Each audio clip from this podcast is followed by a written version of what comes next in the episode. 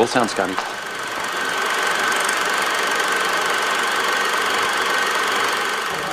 Take your stinking paws off me, you damn dirty ape!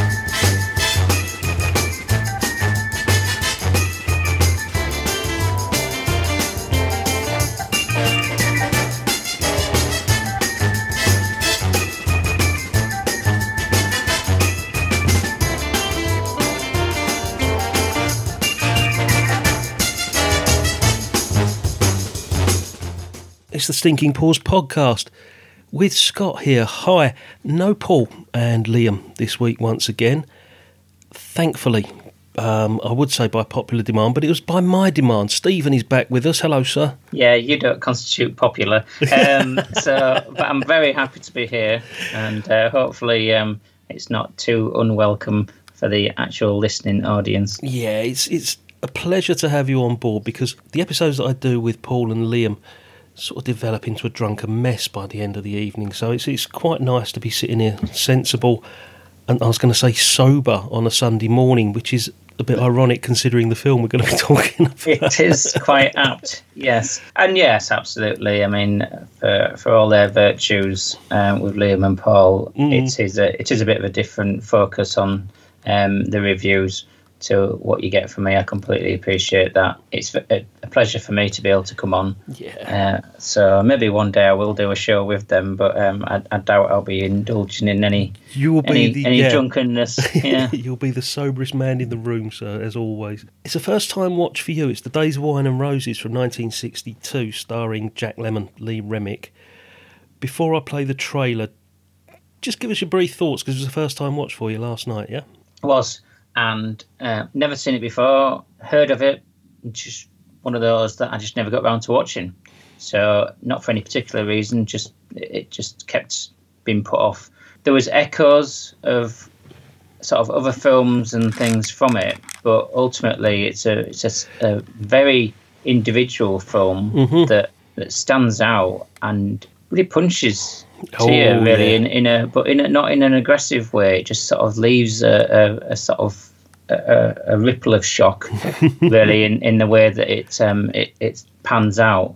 You know, you can talk about the, the where you get the feeling of other films from that Yes. have subsequently come after it. Of course. But um, but yeah, it's it um, it is really a, a towering film in, in many ways, and yeah, from my perspective, obviously, as somebody who doesn't drink, um, it, it kind of you know re- reconfirming my de- life choices. Uh, um, It's a so film. Yes, it's astounding. really. yeah, it's a film I don't think gets talked about very often. It's it's one that's sort of lost in the mist of time and and unrightly, unjustly so. I think. So let's play the trailer and we're going to have a little chat about it straight afterwards. As I say, it's the Days of Wine and Roses, directed by Blake Edwards. Back after this. This is Joe Clay, public relations man. Public relations is a difficult and demanding job. There are many aspects to modern public relations. And uh, anyway, my agency is uh, throwing a party, uh, or rather, we're inviting the people for our party on Prince Haroon Badul's yacht. And Abe suggested that you might be a very welcome addition. What, honey? No, not Abe Badul. It's, it's Abe. Prince Haroon Badul. It's his party on his yacht. And this is Kirsten Arnesen, secretary. Being a secretary these days has its complications too. You're pretty. That's what special qualifications you have, and that old Lex loves to have you around to look at and lean on when he gets drunk. Like he did last night, and who knows what else. That's what special qualifications you have.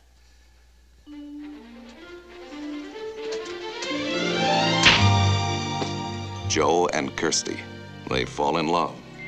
completely in love. These are their days of wine and roses. Can't remember us ever feeling like this before. This is the same man. How can he be so different? What happened to Joe Clay?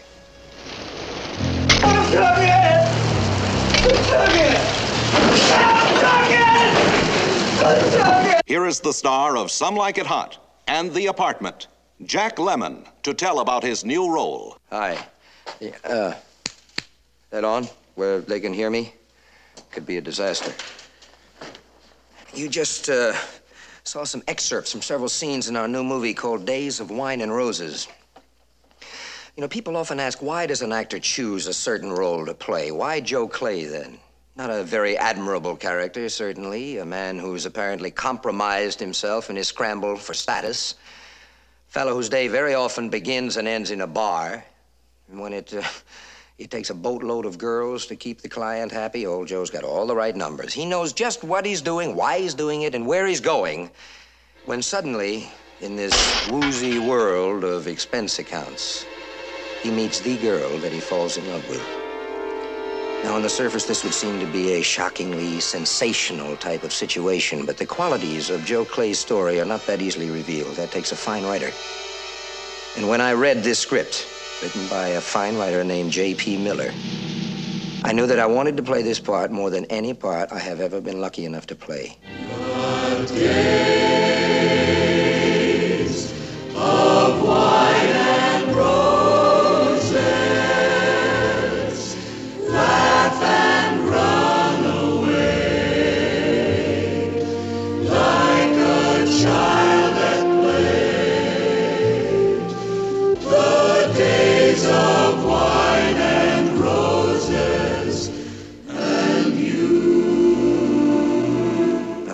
Thing to say. I have never really come out and made a pitch like this for any picture I've been connected with.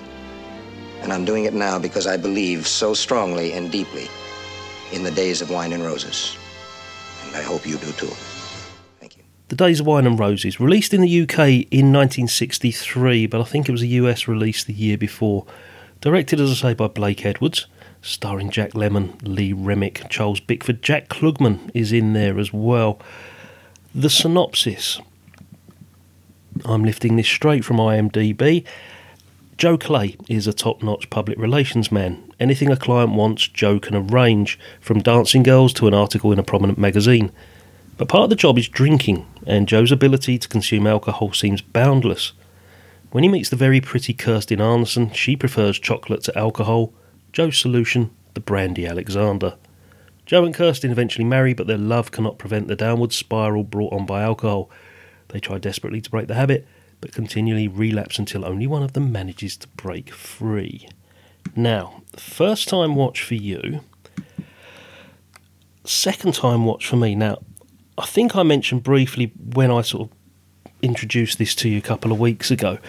I'd only saw this four or five months ago for the first time, and I like a film that can evoke an emotion or a reaction in me, whether it be Yes. yeah, whether Yeah. it be tears, whether it be laughter, whether it be a gut punch to the stomach, or even when I go away and you still find yourself thinking about a movie a couple of days afterwards. It's still there, you know, just niggling away at you.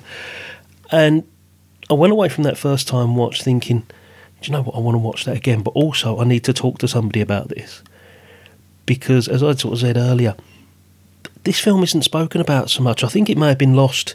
I'm assuming it's 1962, so it's about the same sort of time as Lawrence of um, Lawrence of Arabia. I was going to say Lawrence of Olivier then, um, and you know that overshadowed everything. But incredible film that tackles the subject of alcoholism in a realistic way, in a way that is portrayed by ordinary people. It's not your Hollywood version of an alcoholic. These are two ordinary working class average Joes.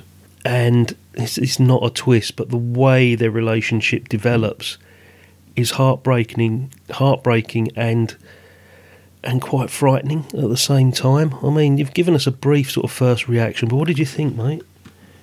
Well, yeah, it's it's quite a stark telling of the the descent into alcoholism and how that can fracture what is um, a loving relationship. Normally, when you've got the portrayal of um, somebody um, up until this point, particularly when you've got a portrayal of somebody who um, is an alcoholic, normally they're either sort of somebody who is higher class or, or more jovial and who is you know the life of the party and um, that kind of thing, and it's a bit more harmless, um, fun, or it's somebody who's a sort of down and out drunk who's basically drinking meths out of a brown paper bag Mm, yeah. you didn't have it that these uh, sort of young professional um, couple who love each other.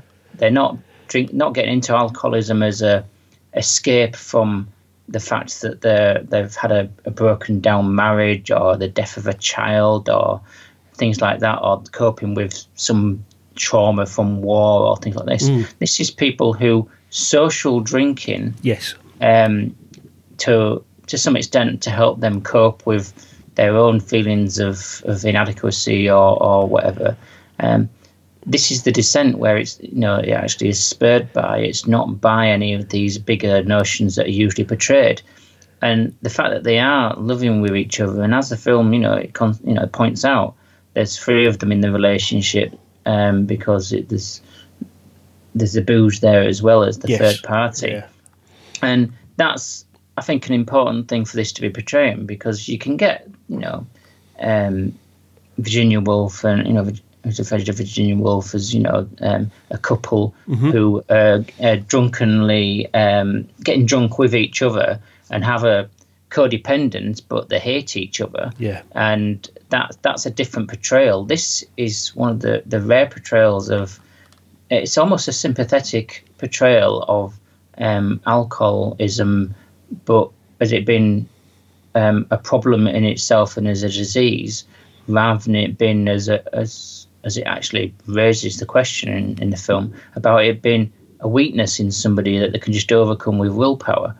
Um, and that's, I think, it's incredibly important in that sense. But it's the pathos with which the people acting the roles, Lee Remick and Jack Lemmon, are, are, are just making you feel for the people. You don't hate them. No. You know, a lot of the time when you have portrayals of people who are alcoholics, you you either hate them or you um, in some way um, despise them or something of or you just feel complete pity for them. Whereas this, there's parts of it where you're you're thinking, well, that's you should be trying to stop that. You're making a decision you really shouldn't be making there. But then again, on the other side of it, you're going, well, you've got an addiction, and this is this is a very powerful portrayal of, that, but in not in an aggressive form. It's it's it's got some very aggressive moments in it with Oh, the portrayals yeah. of the, the sanatorium and and such like. Um, but it doesn't it doesn't jar with you. It doesn't make you feel um, the shock in in the same sense it has in some other films when you've had people having violent outbursts um, drunk in drunken episodes. And I think this, you know, it's a very very important that this film was done the way it was, the humanity of it. And that might be because you know the Blake Edwards and Jack Lemmon had um, a background in comedies.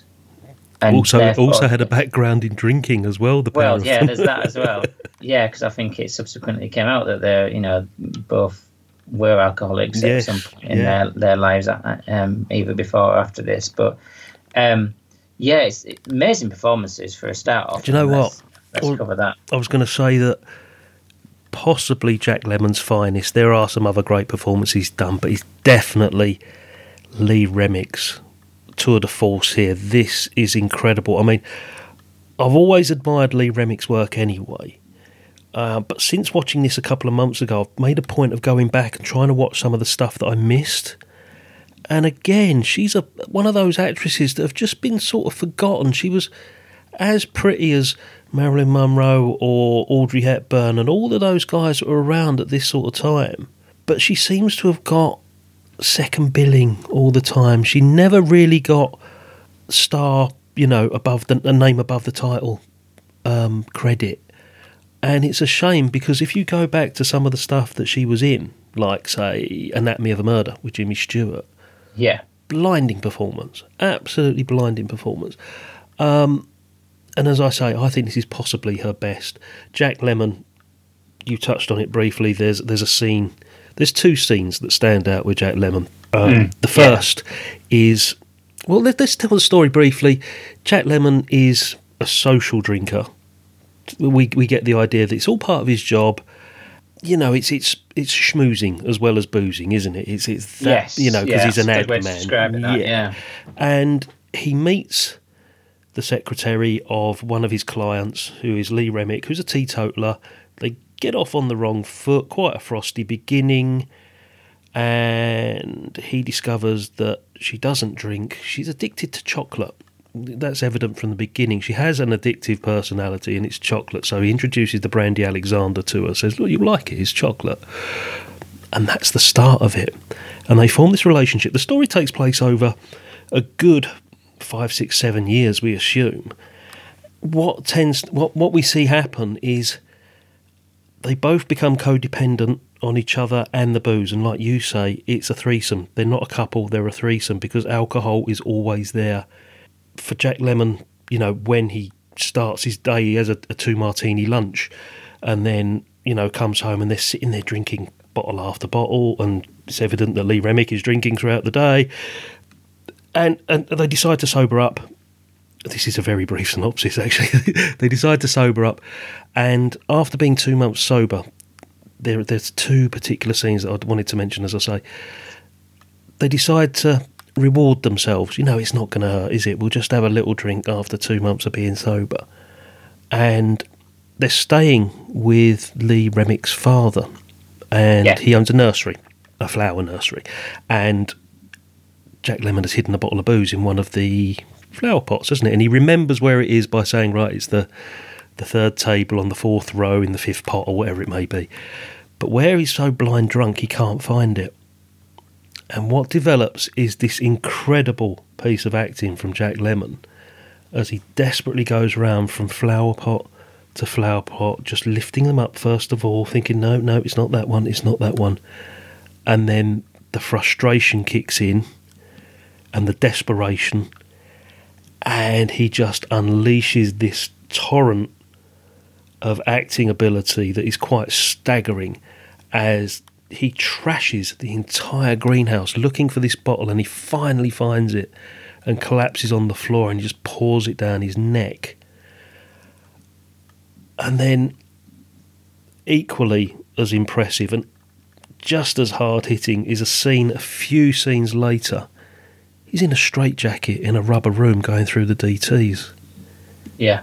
Fantastic performance. I mean, the, the two standout scenes for me, I think. Yeah, and you've got the cl- you know the the um, cinematography on that is is great as well. In the fact that they- they've got the um, when he's in the sanatorium, he's in the, the corner of the room, and there's the um, the orderlies closing in with the um, needle to stick Yeah. him so that to um, sedate him, and that that is you know well framed as a shot, but um, his performance is, is just seemingly, you know, is um, just unleashing the, the depths of uh, the sort of the wildness um, that that provokes in, in a, a human being. He really taps into that seemingly, and it'd be easy for somebody to be performing that and to seem over the top, or for it to be very pronounced and, and seem fake. But it's completely believable from Yeah. um, Jack Lemmon there that it um, makes you um, accept that is a, a trueness of what goes on. I mean, I, I don't have the experience myself of um, dealing with with people that have um, sort of a, a go, you know going through withdrawal from alcohol addiction and such like. Yeah. Um, an ex of mine was was um, an alcohol abuser, and so I'm aware of, of the descent into um, use of alcohol and, and uh, abuse of alcohol. But I don't I don't know it from the other side as far as the, the treatment and people coming out of it and the, Yeah. the the pitfalls and stuff. And I mean, you have a bit more experience is, of, yeah. of that. Um, Part of my job, yeah. Yeah, every day. Oh yeah, it's, it's your job as well. Yeah. Mm. Um, um, Oh, thank you. um, so you might have a bit more insight into you know and um, that was something i was thinking after i'd watched it that your your perception of it and your um, review of it been informed by um, your job working with people who are overcoming addiction you know probably puts it in a different light for you which would be interesting to to, Yeah. to understand it's a slightly different take on my side of things because the people I deal with are not successful working people. You know, I deal with street homeless or or, or, or people that have reached rock bottom. You know, I mean, at least at least for half of this movie, Jack Lemmon and Lee Remick were. Uh, Lee Remick were functioning alcoholics. You know, they were holding down their job. They were managing to look after their family up to a certain point before it all goes horribly wrong. From my perspective, yeah, I, I've seen people go through some of the things that were portrayed on the screen uh, with regard to the treatment, with regard to the after effects of, of withdrawal, um, with regard to people being in, you know, that craving, that that all embodying desire that you've got to have a drink no matter what, or you must have a drink first thing in the morning before you can even function. That's something that's quite common to, you know, the people that I work with. You saying about how realistic, you don't know how realistic those scenes were. Jack Lemmon, I read somewhere, spent a couple of nights in the drunk tank at um, LAPD, must have been, I'm assuming. And he was watching the comings and goings, he said, of these drunk people coming in. And as a sober man at the time, he said it was quite frightening. He said, and, and he watched people going through the DTs as they were released from their cells in the morning and how they were rattling. And apparently, the scene in the straitjacket, he got so into it, he had to be he had to be sort of like revived by by the film crew because he just wouldn't come out of this catatonic state that he got himself into. And also, there was um, one of the co-founders of the AA was on set for a lot of the lot of the filming, and also there's a scene. I think it's in the police station, but they strap him to a table. I don't think it's the sanitary. Yeah. I think it's, the, and he said that that that was introduced after his night in the drunk tank because he didn't realise that that existed. Um, and that's a true thing that the drunks in LA were strapped to a table to stop them hurting themselves when they went through the DTs in the morning. So it's quite realistic. Well, it's a brutally realistic piece of cinema and a brutally realistic piece of acting from everybody. And it's interesting, I think, something, I'm just going back to something you mentioned earlier about alcoholism being an illness and the addictive side of it. Jack Klugman, who plays the AA sponsor, says that Lee Remick's alcohol addiction would have been evident from the start because she was addicted to chocolate. There was Yes. that, yeah, there was that evidence right from the beginning of her addictive personality. And he said, with you, he said, the same as everybody else that's a drinker, drunk people do not like drinking on their own in a room full of sober people. And I know that for a fact, actually, that is true. And it just, it, it, he almost bullies her into drinking. It's something she doesn't want to do, even though, you know, he's introduced her to it gradually. She's had the odd tipple here and there. There's one particular scene where he comes in and he just unleashes this torrent of abuse at her, saying that, you know, you're no fun. You know, I married you and you're not getting involved in, in my hobby. It's my pastime. It's how I live. And, and you're just pushing that side of me away. And, and, it, and it sort of leads her to go into it quite guiltily, actually. Yeah, and I mean that that had res- resonance for me um, due to, to past experience of you know um, having a, a an ex who like their avenue of, Mm. of you know being drunk and turning around and saying that you know I was no fun and um, it's it's ironic that you know drunk people um, although on the face of it can in small doses be um, entertaining Yeah. uh, to, to in in small doses.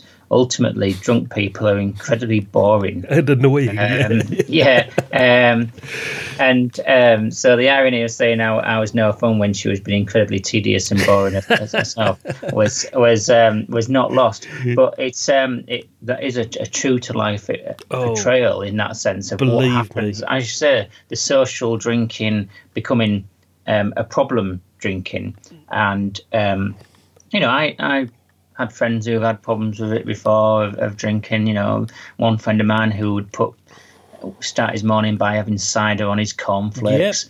Um, you know that kind of thing, and it it it you know it is a problem uh, that we know about, and unfortunately, um, the the abuse of alcohol and uh, addiction issues with alcohol, you know, is um, seen as being much more of a of a poverty um, problem.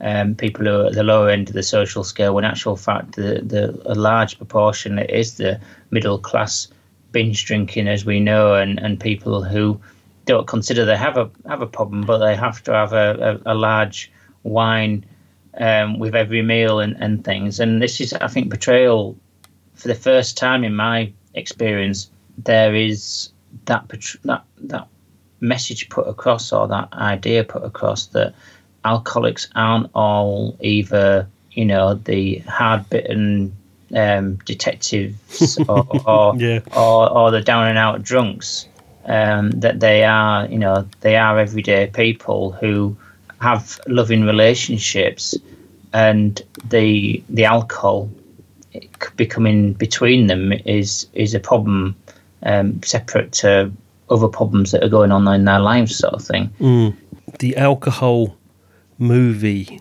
the alcoholic movie, is an interesting sort of subgenre, isn't it? When you think about some yeah of the great we- we're not going to do another podcast as a sub, separate al- alcohol films Well, we could New because podcast yeah, uh, yeah, you could use the, the, the stinking pissed.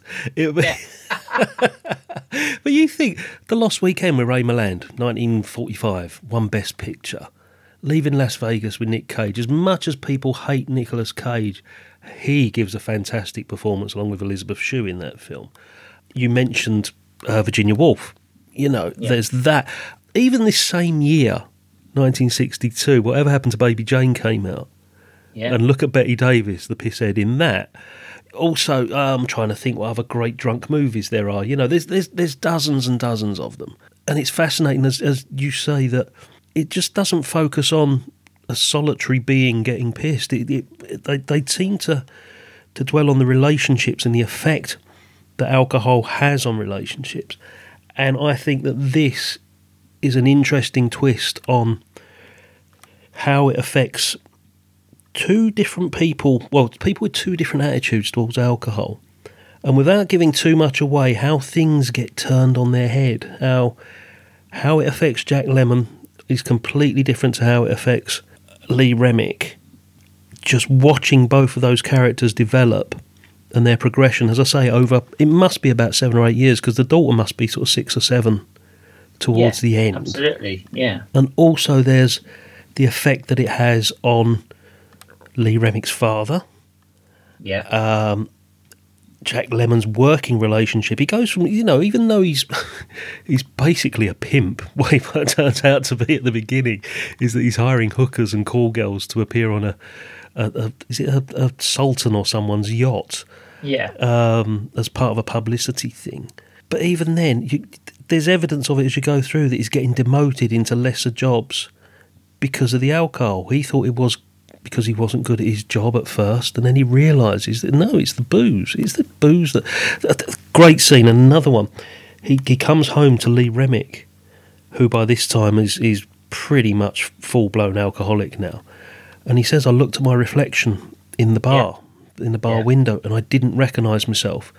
And I sent this quote over to you, didn't I? We're bums. We are both Yeah. bums. Look at us.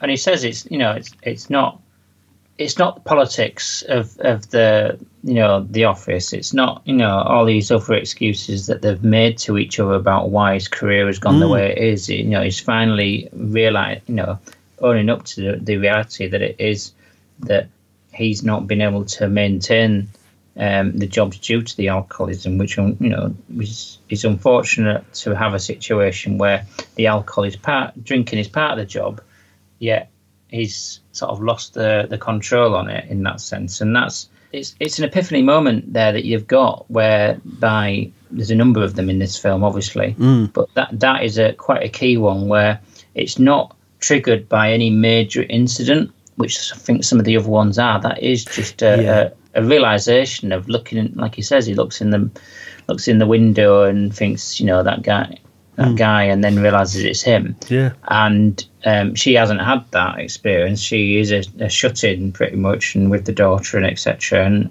the the impact therefore it does have is is different on each of them, but they're in it together and and and not in it together and, and at the same time, and that's the difficulty with it that they become dependent upon their relationship having that tie of the the alcohol, which is awful considering where they started out from. Yeah, I mean, Lee Remick's downward spiral is a bit difficult to fathom out in a way because there's no reason for it apart from the fact that she's doing it to appease her husband. It's not as if, you know, she's she's, at work one minute and then the next minute she's a stay-at-home mum and she's drinking to cope with the boredom or the pressures of being a full-time housewife. That isn't hinted at at all, is it? It is literally the, the main reason she developed this habit, this addiction, was just to keep her husband happy. Yeah, Um, and in the end, she becomes more of a more of a sad case than Le- Jack Lemmon actually is. Um, first time watch for you. I mean, how did this affect you when you when when you finished watching this after ninety minutes or so? Did you just sort of take a deep breath, sit back, and go, "Oh, yeah, that's almost exactly Yeah. what happened. Yeah, absolutely. Uh, it you, you need to pause and actually think about what you've just seen. mm, Um, it's it it um, it's a bit odd because there there are a number of points in it. You know, I felt watching it, and this not not in a bad way, but uh, the number of times I, I, I was sat watching it, I was thinking, I don't know where this is going.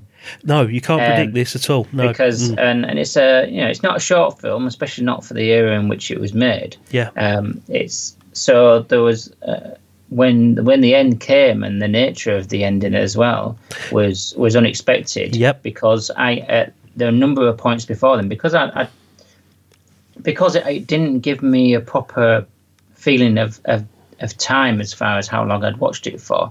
Um, I'd lost a bit of track of, of the time because I was so absorbed in it, so I couldn't actually p- trigger in my mind, sort of look at my watch and go, "Oh, I'm ten minutes from finishing." I just that wasn't that wasn't a thing.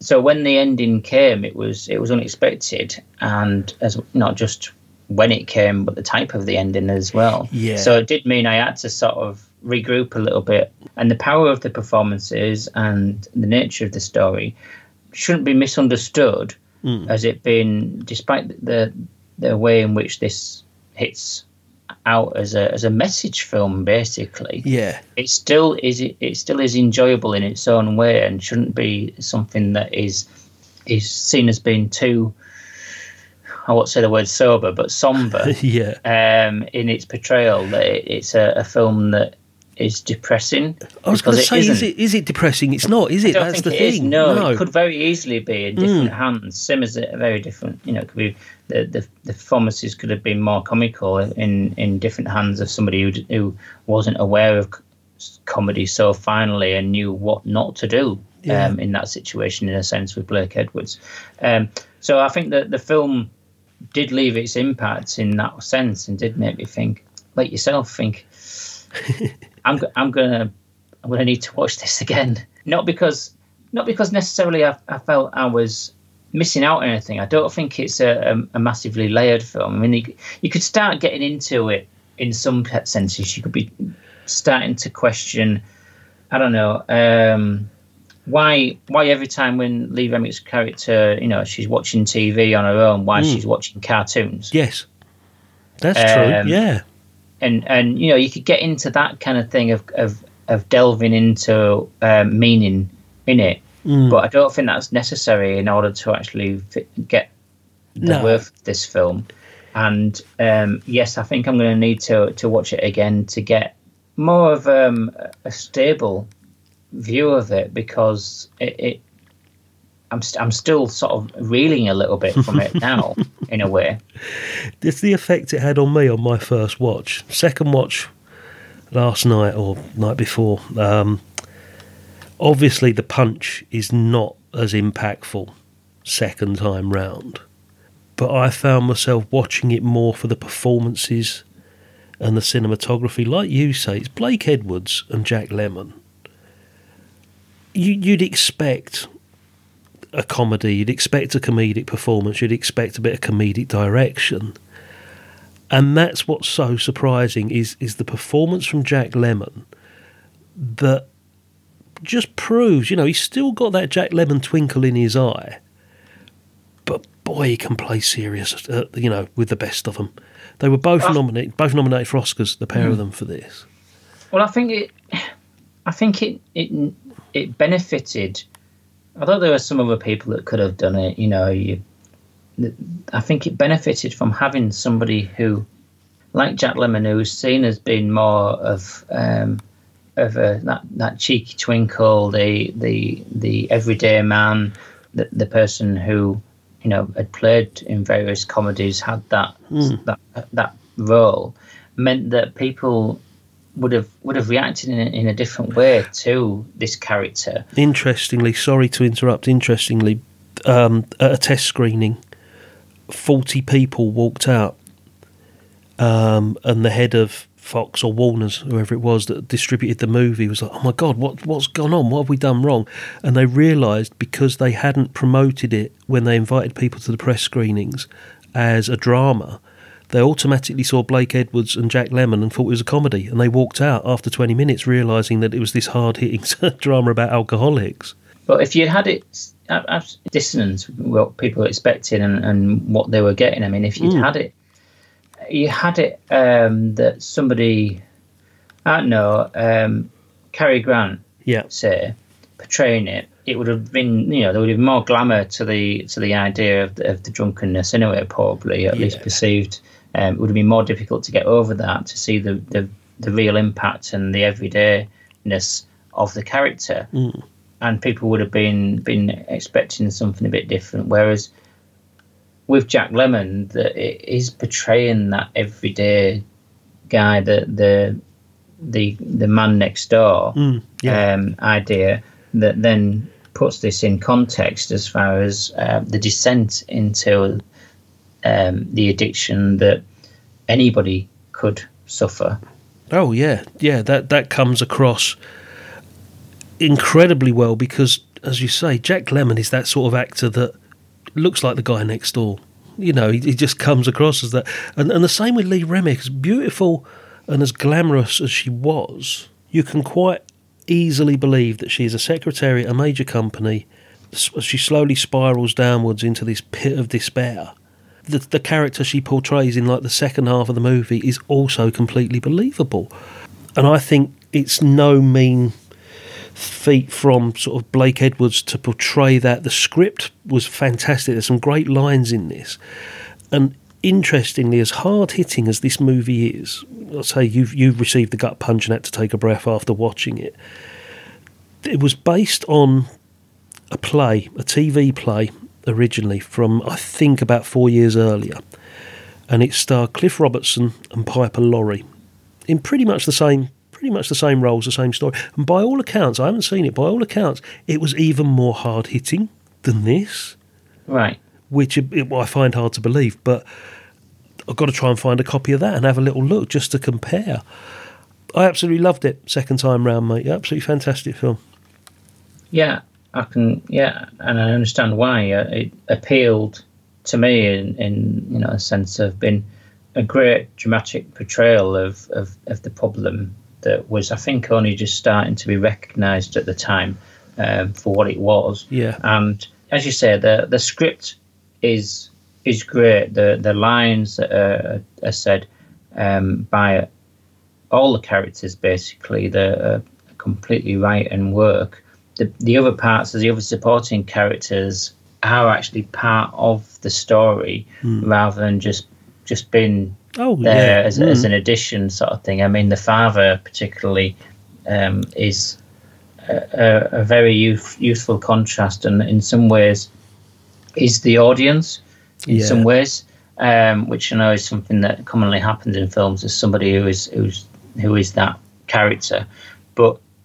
Um, it's not, you know, it's the pathos that there is within it as far as the characters, and there's, it's not without a few bits where there is some lines that have some humour to them Yes. as well. Yeah. And so it's not all dour sort of descent into alcoholism because obviously at certain points people who are you know are drunk are entertaining and there's there's um, and particularly before when they're just caught him when the first for, when he's trying to apologise for upsetting her at the initial meeting and Yeah. stuff that's that's almost classic Jack Lemmon um, It's typical Jack Lemmon, isn't it? Yeah. Insecure, insecure man trying to speak to a, a, a beautiful woman and um, tripping over his, his feet and his tongue, um, trying to do so. And I think that that may be why people didn't walk out initially. They, they got past that point and then they started to realise what kind of film it was.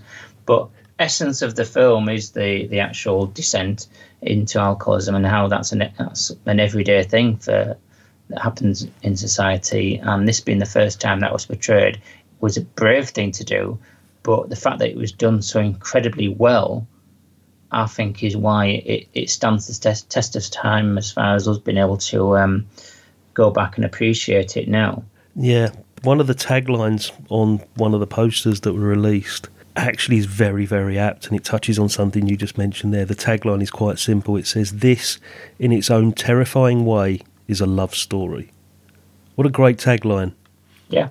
Sums it up perfectly. Five out of five for me, five star movie. Yourself, your rating system, it doesn't have to be watched on the big screen, this one, does it, to It appreciate doesn't doesn't have to be watched on the big screen, but I would recommend that people try to watch it if they can, hmm. because I think it's in, it's an important film for not just within the, the history of cinema, but also because of, of the way in which it portrays a message, but not in a a preachy way. Oh, no, not at all. Um, and the way in which it's done is skillful, and the way Mm-hmm. not just um, the direction, performances, cinematography, and stuff. So I think it's a it's a film that is worth people going out of their way to actually um, give a look at. To be perfectly honest, Yeah, and, and don't do what I did and pour yourself a large drink before you sit down and watch it. Honestly, I, every time I lifted it to my lips, it was like this guilt was like.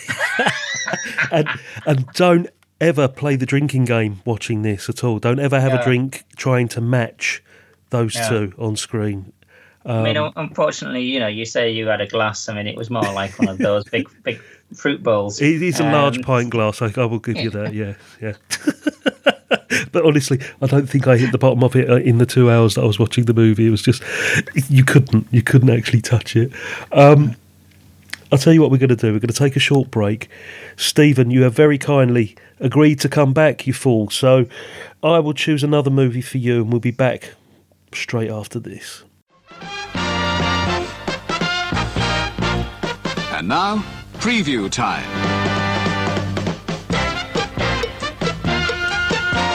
When it comes to entertainment, you can't beat a good film. So let's take a look at what's coming your way. Next time, Steven, you are coming back in a few weeks' time, hopefully. I'm going to choose a film for you that's going back basically to what the Stinking Pause was all about in the early days, and that is reviewing proper old classic Hollywood movies. We sort of developed into movies, you know, made in the 70s for a brief while, and we're sort of drifting into more modern movies now. But I want to go back to one of the golden years of Hollywood, 1939. Now, when I say golden year of Hollywood, it's incredible when you look at the list of what came out that year. It was Gone with the Wind, Wizard of Oz, Ninotchka, Stagecoach, Goodbye Mr. Chips. You know, it's, it's generally regarded as one of the golden years of the Hollywood era. It's a Howard Hawks movie. Now, we know Howard Hawks for Rio Lobo, Rio Bravo, uh, To Have and Have Not. You know, some real classic, classic, classic Hollywood director. Yeah, yeah. This particular movie, released in 1939, as I say, IMDb lists it as an adventure, drama, and a romance. It stars one of your favourite and mine, actors Cary Grant. It's also got Jean Arthur and Rita Hayworth in a very early role. Only Angels Have Wings. Right. Yes. Again, you picked one that I, I I haven't seen, but I know of. Yeah. It's one of the Cary Grant ones that I've sort of got on the list of. Well, I'll get around to watching that Yep. at some point. Yep, saw, Um, saw it myself so- years ago, yeah. and uh, I, I've only chose it because I've I've bought the Criterion Collection Blu-ray, and I'm itching to watch it, and I'm thinking, well, what better opportunity than to watch it and chat about it with you and see if it still holds up. I remember it being bloody good, as I say, but I haven't watched it. It's one of those ones I watched as a teenager and never went back to. So I think we're going to have a really good discussion on this one, mate. Well, I'm, I'm looking forward to seeing it. Hmm. Okay, only angels have wings. Now, while you're here, I need to ask you a favour. You are my co host, or one of my co hosts on the Reel Britannia podcast. That is true. It is. Can you plug it for us, sir? Well, the Reel Britannia uh, podcast, um, for anybody who, who's interested in British film in all its wide variety, from from carry-ons to um, serious dramas, from the more modern to the going back to pre-war. Yep. You've got the Ealing comedies.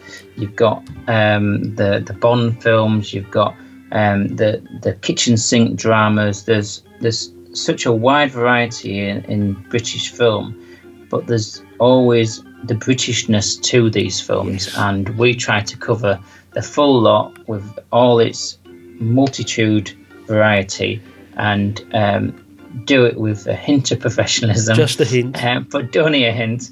Um, and you know, it's quite a snappy podcast. We get in there, we discuss it, and and um, just try to make people aware of, of what there is out there within British um, cinema to appreciate and enjoy Britain, the UK. It's it's had a, a, a rich history, Yes. and it shouldn't be um, ignored. Um, it should be celebrated, and that's what we do. movies are not just made in Hollywood, mate. Um, and what I love about doing the podcast with you on a Sunday morning is also a lot of memories in there as well. It's about how we first came across the films as kids or, you know, young adults. And just going back and still laughing at a Norman Wisdom film or just memories of like as we always say, rainy Sunday afternoon matinees or bank holidays when we watch most of these films. And just going back as an adult and rewatching them is, is just a fantastic way of of spending a Sunday morning with you, sir. So thank you for that. So- No, it's in, it's a joy for me, and yes, a lot of these films are the the rainy um, bank holiday films that we first saw there. Or they tend to be ones that me and you caught on BBC Two at midnight when we'd just come home from the pub on a Friday Yep, night, that's it. um, back Yep. in the early eighties, Yep. sort of thing. Um, which you know was something we, we both did, and that is is I think something we we as you say reminisce and enjoy that shared experience. But there really is um, a, a joy to discovery as well as actually covering the classics that we already know. Yeah, yeah. Fine podcast, if I do say so myself. Well, yeah, I, you know, I, partic- I particularly enjoy uh, you and Tony discussing films. Yeah. So, um, and then I come in and spoil it. Come in and so, spoil- yeah. um, so yes, not to forget Tony and his input into this. Obviously, That's right, and- and- Obviously, he's um, he's the the third in in this um, this this relationship, as it were. he's, he's, he's the alcohol um, in this relationship. That's yeah, and he's you know his insights, particularly into um, the carry-ons, I think, is his, his forte. Yeah, the, the carry-ons and the war films are, are Yeah. particularly um, ones that it's in you know good to hear him talk about, and um, his exposure to them and his appreciation of them is is very interesting to work out where that's coming from. So. considering he's half our age as well. Yeah, that's, well, that's the is that, frightening yeah. thing. That's the frightening thing. Another fine podcast is our sister podcast, Rainbow Valley. I need to mention it very briefly. By the time this episode goes out, the latest episode of the Rainbow Valley podcast should have been out a good three or four weeks.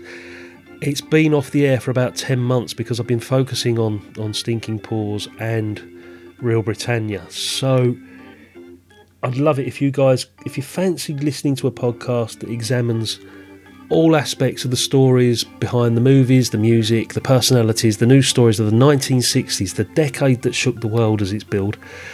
The latest episode is the story of a Motown legend who, a bit like this film, is never mentioned.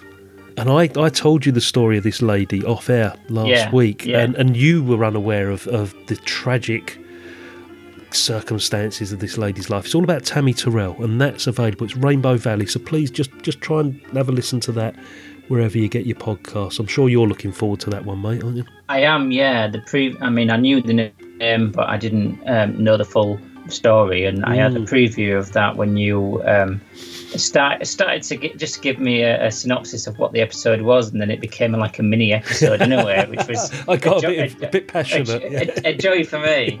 And um, yeah, I mean that's something I'll be listening to um, later on today, since it's been, only been, been released, and um, Yeah. I've been looking forward to it ever since you mentioned it last week. To be fair, Fantastic. um, and it's great to have um, Rainbow Valley back because um, it's it's something that I know um, does take more work Oh. um, for you to produce. Um, but you can hear the, the quality and the work has gone into it when you listen to it. Thank you very much. I'll pay you later. Okay. Well do, yeah. Steven, thank you so much for being part of the Stinking Pause family, sir. It's been an absolute pleasure having you on board again. You are going to come back very soon. I will do, and it'll be my pleasure. Yeah. Excellent, mate. Cheers, matey. I'll see you soon. Okay. Take care.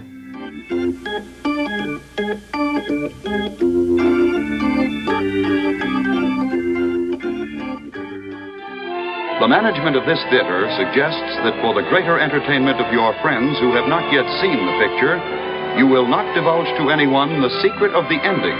Nostradamus, that infernal jamboree is worse than two cats on a fence. You dudes get lost now, you hear? Good night, ladies. Good night, sir. When you feel down, try positive thinking. That's what I told them and said. Don't wear a frown. Try positive thinking. Laugh at your troubles instead. You've got to look on the bright side. Confidence sinking, positive thinking helps you on the way, my friend. When things look black, try positive thinking. Treat every season as spring. No glancing